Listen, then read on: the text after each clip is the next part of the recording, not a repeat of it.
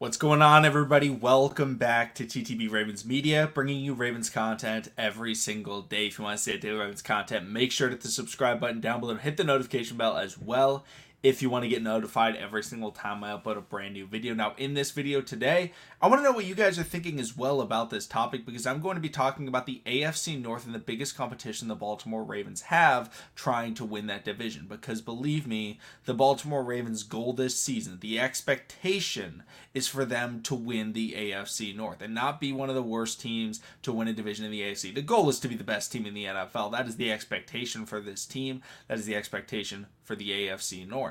But there's some competition. Obviously, the Cincinnati Bengals went to the Super Bowl last year. The Browns made some moves. The Steelers made some moves. So let me know in the comment section down below who you feel is the biggest threat to win the AFC North if it's not going to be the Baltimore Ravens. But I'm going to give my overall thoughts about all the teams and the moves that they kind of made overall in the offseason. And then I'm going to give my opinion. But let's start off with the Cleveland Browns. Now, the Cleveland Browns, obviously, the big move that they made was bringing in Deshaun Watson. However, there's questions as to whether or not Deshaun Watson will be able to play this season. Now, some people have speculated he misses half the season. Some people have speculated he misses the entire season. I don't believe there's been an official ruling out yet.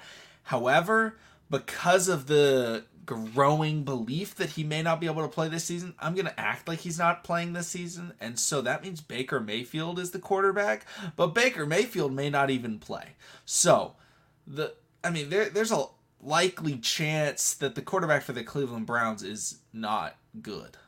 Like not good at all. That is going to be very beneficial to the Baltimore Ravens. But I do like uh, I love watching Deshaun Watson play. I like watching Baker Mayfield play, but there's a chance we don't see either of them play. They did bring in Amari Cooper. Uh, they lost Odell, obviously, in the middle of last season, but, uh, you know, no Jarvis Landry. It's going to be really tough for them. Um, but if they do get Deshaun Watson, they are a threat. I just I just don't want to say that they have him right now because it's just too too too high up in the air right now to, to call it. Now, getting into the next team, I'm going to talk about the Pittsburgh Steelers. Now, the Pittsburgh Steelers, this is an interesting team. They obviously drafted, you know, maybe the quarterback of the future at pick number 20 in Kenny Pickett. The the I believe the final um, or the next rookie that needs to sign his rookie contract, the first 19 picks have all signed. He's the 20th one. He needs to sign his uh, rookie contract. But they brought in Kenny Pickett. They also brought in Mitch Trubisky. I'm going to, a lot of Ravens fans are going to dislike me for this, but I really think Mitch Trubisky is a great signing for them. I talked with Steelers fans before uh, they ever made a move like that, and I said, What do you guys think about bringing in Mitch? Because he could be a great player for them to bring in uh, because I feel like he would be able to run their offense relatively well and he'd be able to give them an explosive offense. Well, they liked it, and all of a sudden, then the move was made, and I was like, oh no, I don't want that because I know a lot of people clown on Mitch Trubisky because he is a meme quarterback. Um, is he Patrick Mahomes or Deshaun Watson? No, he is not. However, he's an average quarterback in the NFL, I believe, and he was drafted as a project. That was the thing about Mitch Trubisky when he was drafted was he was drafted having very little experience in college or high school playing quarterback. And the Bears took the chance on him. The Bears fun fact, the Chicago Bears have never had a 4000 yard passer. Developing quarterbacks is not the strong suit of the Chicago Bears. So, they brought him in and he ran the ball um, and handed the ball off and, and went to the Pro Bowl and, you know, was one of the best teams in the NFL with a great defense. Well, now he gets to go to Pittsburgh, and it's very similar to that situation that he was in Chicago when they ended up going to the playoffs, right? He is going to be able to go out there, hand the ball off to Najee, run read option, and get outside the pocket and use his athleticism to his advantage. The other benefit for him is that he actually has a competent head coach. I never liked um, the coach that they had back in Chicago, and now I'm blanking on his name. Um, he ended up getting fired, which is good because I feel like he was not a good coach, especially for um, for Mitch Trubisky. He didn't want Mitch, Mitch didn't want him. It, it was just a really bad situation in Chicago. But in Pittsburgh, Mike Tomlin, Mike Tomlin's a winner. Mike Tomlin has a winning season in every single season of his career, and he had a winning season with Mason Rudolph and Devlin Duck Hodges. Mitch Trubisky is significantly better than those players. I think Mitch Trubisky right now is a better quarterback than Big Ben was last season. Now, is he better than Prime Big Ben? Absolutely not. Prime Big Ben is a great quarterback. Mitch Trubisky, though, will be able to move the ball down the field better than Big Ben did last year, and he's going to be able to be mobile and evade pressure.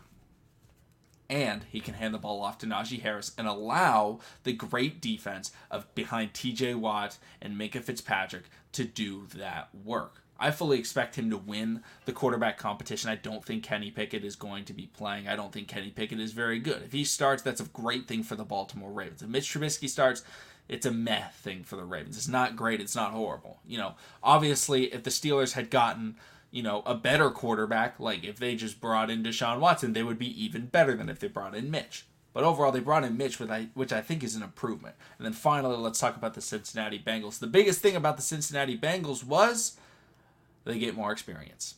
That's the biggest thing. Ja'Marr Chase is now in year two.